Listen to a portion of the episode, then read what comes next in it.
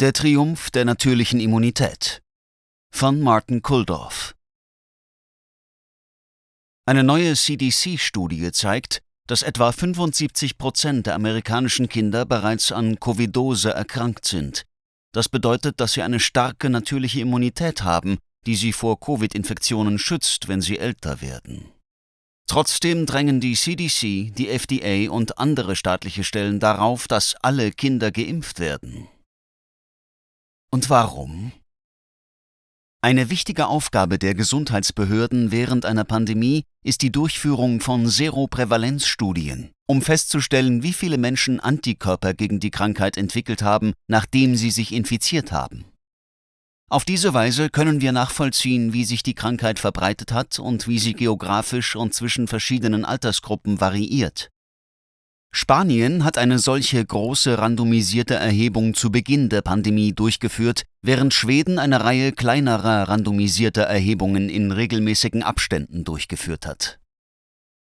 In den Vereinigten Staaten wurde diese wichtige Aufgabe einzelnen Wissenschaftlern überlassen, die jedoch nur über die Mittel verfügten, um kleine Erhebungen in einem begrenzten Gebiet wie der Santa Clara County Study durchzuführen.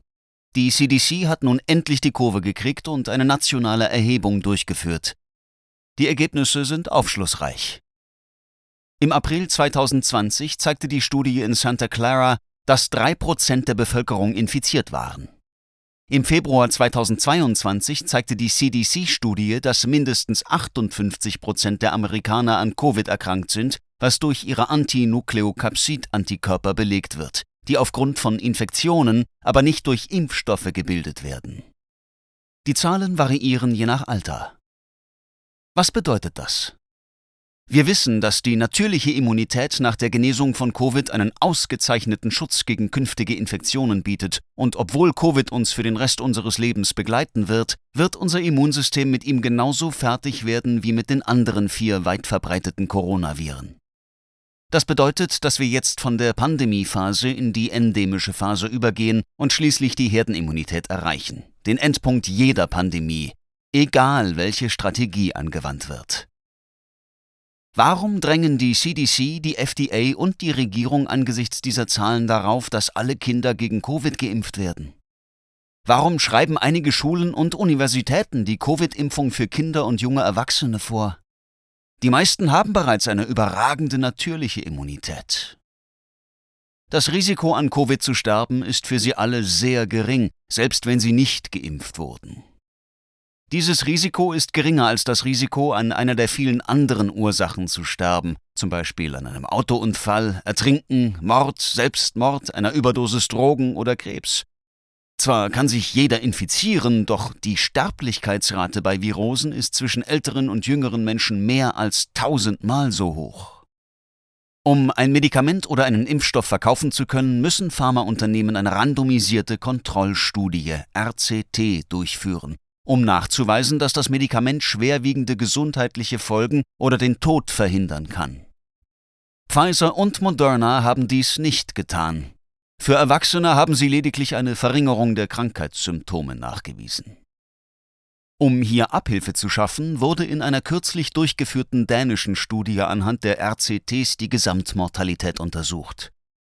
Auf 100 Todesfälle in der Placebo-Gruppe kommen 103 Todesfälle in der mRNA-Impfgruppe mit einem 95-prozentigen Konfidenzintervall von 63 bis 171.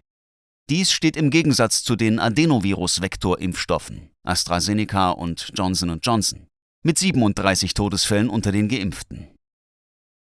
Für Kinder haben wir nicht einmal das. Die randomisierten Covid-Impfstoffstudien zeigen, dass sie eine leichte Erkrankung bei Kindern ohne vorherige Covid-Infektion verhindern können, aber aus Beobachtungsstudien wissen wir, dass dieser Schutz schnell nachlässt. Die RCTs zeigen auch, dass die Impfstoffe bei Kindern Antikörper erzeugen, aber 95 Prozent der amerikanischen Kinder haben bereits überdurchschnittlich viele Antikörper von natürlichen Infektionen. Es gibt keine RCTs, die zeigen, dass der Impfstoff Todesfälle verhindert oder einen anderen greifbaren Nutzen für Kinder bietet, während es auch Schäden geben könnte. Alle Impfstoffe bergen ein gewisses Risiko von Nebenwirkungen, und obwohl wir wissen, dass sie bei jungen Menschen ein erhöhtes Risiko für Myokarditis, Herzentzündung verursachen, haben wir noch kein vollständiges Bild vom Sicherheitsprofil dieser Impfstoffe. Die CDC, die FDA, Schulen und Universitäten drängen auf Covid-Impfungen, ohne dass für die Mehrheit der Kinder, die bereits geimpft wurden, ein Nutzen nachgewiesen wurde. Es ist erstaunlich, wie diese Institutionen 2500 Jahre Wissen über die natürliche Immunität über Bord geworfen haben. Für die Minderheit der Kinder ohne vorherige Covid-Infektion zeigen die RCTs nur einen kurzfristigen Rückgang leichter Erkrankungen. Die CDC könnte sich stattdessen darauf konzentrieren, die regulären Kinderimpfungen gegen Masern, Polio und andere schwere Kinderkrankheiten nachzuholen. Diese Impfungen wurden während der Abriegelung stark unterbrochen und wir beobachten jetzt weltweit eine Zunahme von Masern und Polio. Ein weiterer Kollateralschaden von zwei Jahren katastrophaler öffentlicher Gesundheitspolitik.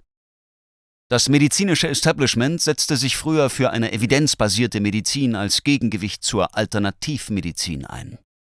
Es ist tragisch, wie diese Philosophie jetzt über Bord geworfen wurde. Wenn Pfizer und Moderna wissen, dass diese Impfstoffe Kindern verabreicht werden, sollten sie zunächst eine randomisierte, kontrollierte Studie durchführen, die zeigt, dass sie die Zahl der Krankenhausaufenthalte und die Gesamtsterblichkeit verringern. Das ist ihnen bei Erwachsenen nicht gelungen. Damit sollten sie bei unseren Kindern nicht durchkommen.